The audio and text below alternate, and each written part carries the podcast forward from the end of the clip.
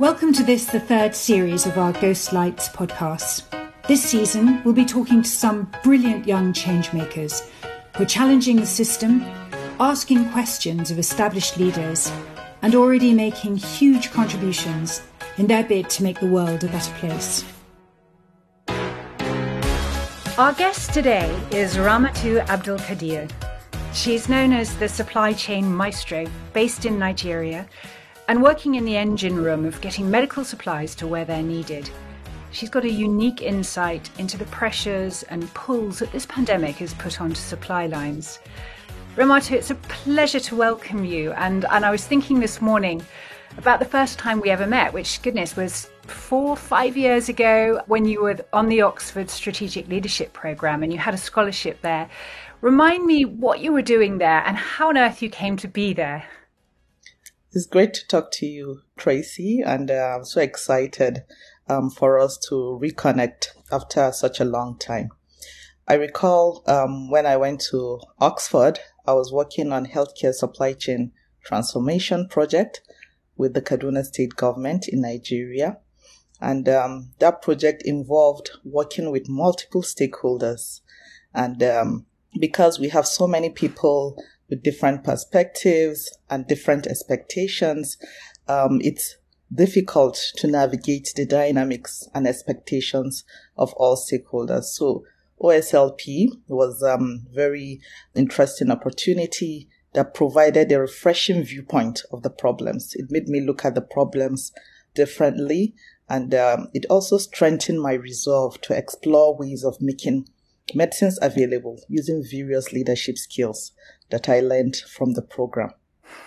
I remember that you almost didn't come, didn't you? at the last minute, uh, uh, you were incredibly resourceful about the supply chain, I suppose, of getting yourself into Oxford that time.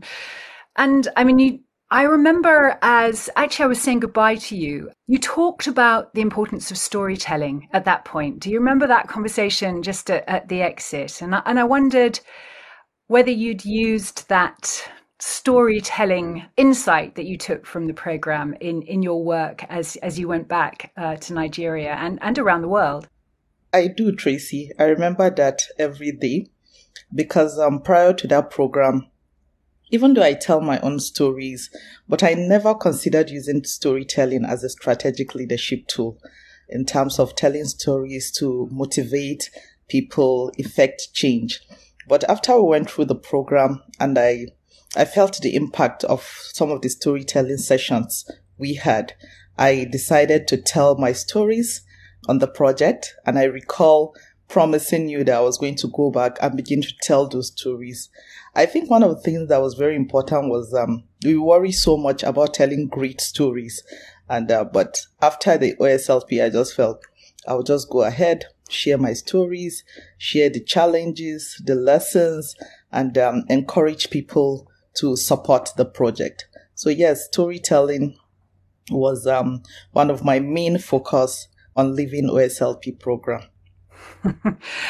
well, I wanted to have this conversation with you, Ramatu, for I mean, for lots of reasons. It's just great to see you. But um, I, I, was actually following you on Twitter, where you're you're you're called Supply Chain Maestro, and I was thinking you know, even five years ago, the, you know, working in supply chain, it just, I don't know, to me, it sounded pretty turgid and boring and operational. And yet now, of course, it's absolutely the exciting, challenging, difficult place to be.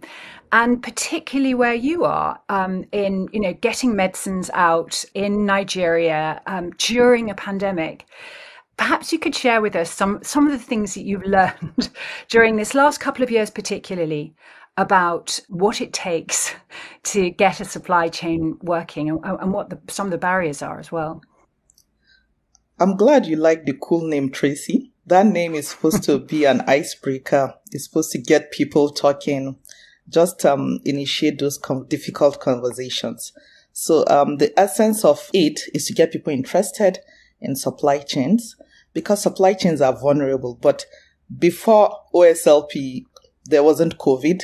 So it was difficult to explain it to people. And like you said, um, people feel it's a boring area. Like, what exactly are you talking about? But during COVID, that provided a great opportunity to reopen those discussions that um, we need to, to, to have and sparking those discussions around problems and solutions to some of these challenges that we've always faced in the um, healthcare supply chains. Using this uh, medium helps me to connect with professionals that are passionate. Also, the network of people that are solving problems um, is just amazing. There's so many people doing great work out there. But um, now with COVID, everything is coming to fore and uh, we're, we're beginning to really focus on healthcare supply chains, um, which they really shouldn't be where they are. So for me, I used to think the healthcare supply chain in Nigeria was the worst because that's the only one I know of. But with COVID and everybody running helter skelter, I could see that we have so a bigger problem. We're facing a bigger problem. So that was um, one of the biggest lessons for me knowing that there are so many people like me out there they are facing the same problem that i'm facing also looking for solutions out there. And we can't design these solutions alone. We have to reach out to our networks. We have to have some collaborations with people out there. We have to have cross industry learning. Also apply some of those learnings in healthcare supply chain. So those were some of the things that um, really stood out for me I think you're right. You know, it's not just Nigeria that has, has been struggling during this this pandemic. I think it's yeah. everywhere. And so I'm going to ask you, tell me a story about over the past two years, a, a solution. It could be something very small that you or your team or your network have have I don't know done in terms of really addressing one of these these problems that you talk about. So one of the greatest challenges we had in our supply chain was lack of human resource capacity. So people had always taken um, a shortcut approach to solving the problem, just fixing a band aid. So you take people out, you train them for some few days, and you said, yeah, well, so they can work on the supply chain. So for me, uh, on that project, seeing how we're struggling with shortages and then also expiries on the other hand made me know that um, the problem was much deeper than just getting medicines. It's beyond that. So because when you buy medicines, these medicines don't take care of themselves. You need people that understand the flow of these medicines to be able to ensure that there's continuous availability at the hospitals. So, and that was one of the problems that um, we tried to solve on that um, project, getting more people um, with the skills and knowledge to be able to handle some of these technicalities in supply chain, to handle inventory management, distribution of medicines. You could see how it was so difficult getting medicines to hospitals, vaccines, and we have so many medicines in healthcare supply chains. So getting everything to the right place at the right time where the patient is going to get his medicines is not easy at all. So we needed people that are skilled to be able to do that. And that was one of the things we did. We started training. We went into collaboration with universities. We trained people. All of a sudden now we have a huge cohort of supply chain professionals in Nigeria, mm-hmm. and already some of them are beginning to move abroad, and um, so the goodwill is spreading everywhere. So I think um, that was a really good one that we were able to solve. That's very exciting, and I know that that's been another passion of yours is is mentoring and also education. I saw, I think it's your 17 mentees, uh, all graduating from Heriot-Watt University, I think, you know, and, and I could sense, you know, your influence there behind actually getting them through that extraordinary kind of journey.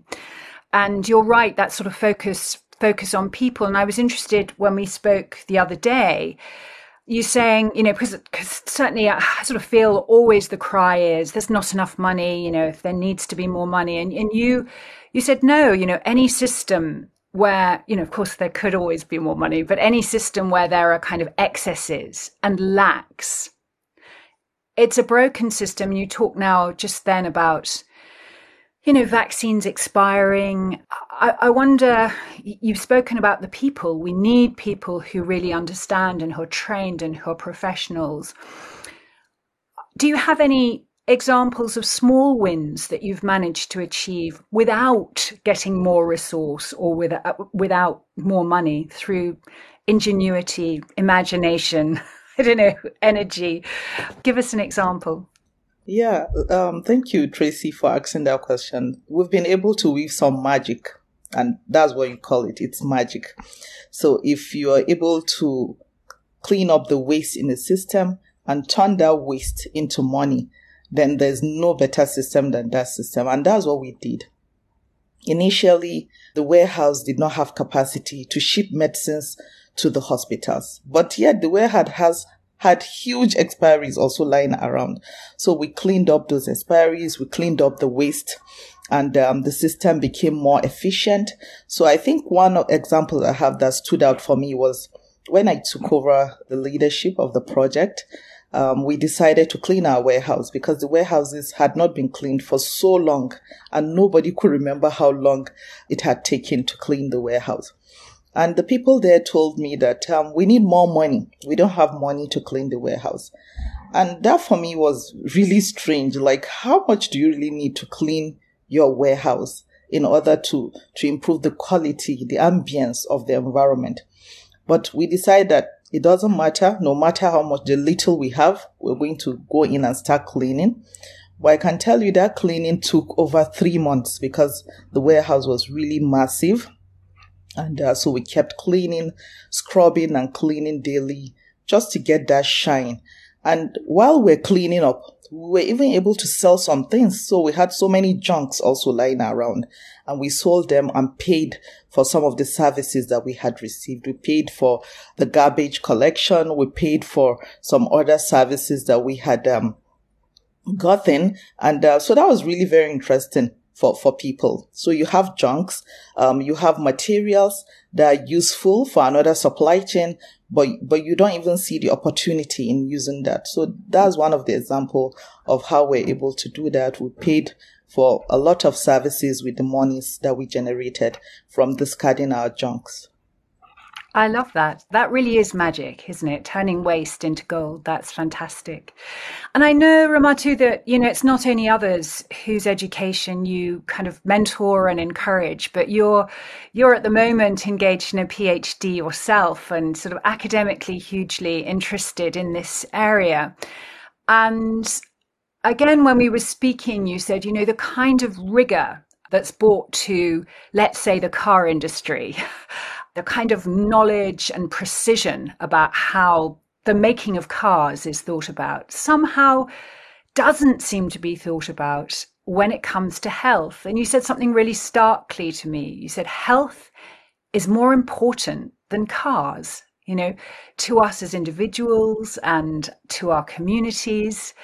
And, you know, it just, of course, that's obvious, but I mean, sitting where you are, why is it that even as individuals, we seem to be so happy to buy grand cars, but uh, not not really prepared to invest in our own health? I mean, what what's at the bottom of that, and and how can we change that? Yeah, I, think it's all about trying to change people's viewpoint, trying to change um, the mental models that people have. So we, we value cars, and because we value cars, people are more willing to invest. Some people will save. Some people will get loans and all that. Um, and even so, looking from my own perspective, looking at the manufacturing industry itself, the rigor, like you said, is just amazing. You know, the, the attention to detail, um, the flow and just the seamlessness. So, so for example, if a car is manufactured in, we're in 2022 now, I can tell you that within the next two to three months, or five, six months. You would see it in Nigeria, like so fast. But yet our healthcare system is lagging way behind. I can't remember um, if the healthcare system had ever looked any different when I was younger. You know, it's still the same old thing we've been doing, but we're expecting a different result. While compared to the manufacturing industry, the, the, the advancement is just beyond imaginable.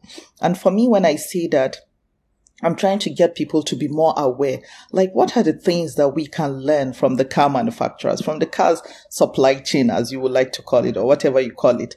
What can we learn from manufacturing industry in terms of efficiency?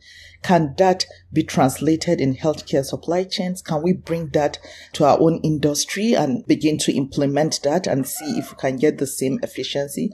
So, so yes, we can't just leave the improvement to government and um, philanthropies and just NGOs. Everybody needs to be on board. As you can see during COVID, we had, um, I saw some high school children in Nigeria designing robotics for the protection of healthcare workers, which is really great to protect healthcare workers. Um, already, they're already stretched. And then with COVID, you begin to lose, we, less, we lost some colleagues to the pandemic. So having all this innovation coming into the healthcare and for us as professionals, we also have to be open to accept some of those innovations. I've seen a warehouse. There's nobody working in the warehouse, fully automated. Do we have a hospital like that? Is it possible? Can we do that? Those are questions that we're asking. I'm glad you're asking them, Ramatu, because if there's anyone who's going to change people's minds, it's it's you. And again, when we first met, you spoke eloquently about being a female in, you know, unashamedly fairly male-dominated government. And you know, I wondered whether what was your secret about getting your voice heard and changing people's minds and making a difference, being a woman in that kind of environment. So I think it's very important that um, being a woman in supply chain, um, you have to be able to prove your mettle. Th- that's just it. Nobody is going to hand you anything. You have to prove yourself. And people respect you when they see that you've earned your place. They might not necessarily agree with everything you say, but demonstrating results, for me, that is a winner. You have to be able to demonstrate results. You have to show people that um, you mean what you say and you say what you mean. So I believe getting done, uh, things done in an environment of continuous learning also. Um, so nobody has all the answers. I don't know everything. Yes, I'm the my supply chain maestro, but I'm learning continuously. So can we all learn together? Can we design solutions together? And, um, it also doesn't matter if we fail the first time, we fail the tenth time. We just keep trying until we get it. So once people there's this um, confidence that you build in people, uh, you build in young people, and eventually they will follow you. And even the male dominated um, industry, definitely women must find a way of making inroads into them. But we can only do that when we are purpose driven. If you are purpose driven, then it becomes very clear. People can see it. Um, you are sincere. You have that sincerity of purpose. You are willing. You are, you're also willing to get results and get things done. I think that's the, um, the only way to, to be in that industry and make it. That's fantastic, Ramatu. And I, and I love the way you always talk about actually, you know, increasing the confidence of others and particularly the young all the time. You've always been focused on bringing up the next generation and that sense of real optimism in what's going to come next. I mean, this series of podcasts was about change makers. And I wonder, um, I can see we're running out of time, but as a last question, you have brought about a lot of change and you still are. And I wonder if you could leave us with one change, however small, that you're really proud of that stays with you, and one change that's still to do, still yet for you to, to that that you're determined that you're going to make in the future? Yeah, so that's a difficult one because I have so many things going on. But I'm really, really proud of raising awareness of the challenges of supply chain in general. So if you can backtrack four, five years, you wouldn't hear anything about I, I didn't really hear much about it either. So just going out there and telling people about it. And I'm also excited about building human resource capacity, which we've just started. But you know, Nigeria, 200 million people, that is just, um, we're just getting started. So I'm excited for what the future holds in terms of, um, getting people into supply chain, especially the young generation as you know, we're a very young continent. Um, so there's so many young people around and it would be really great to have them in this space also because they have they're, they're so creative there's so much innovation going on out there and if you can get more people into healthcare supply chains i think we'll begin to see the the change that we're really looking forward to that's fantastic. And that's a wonderful place to end. So thank you so much, Ramatu, for your time. I know it's hot over there, 10, 29 degrees. So thank you so much. And thank you everyone for listening as well. And I hope you'll join us for our final podcast in this Changemaker series that will be next month.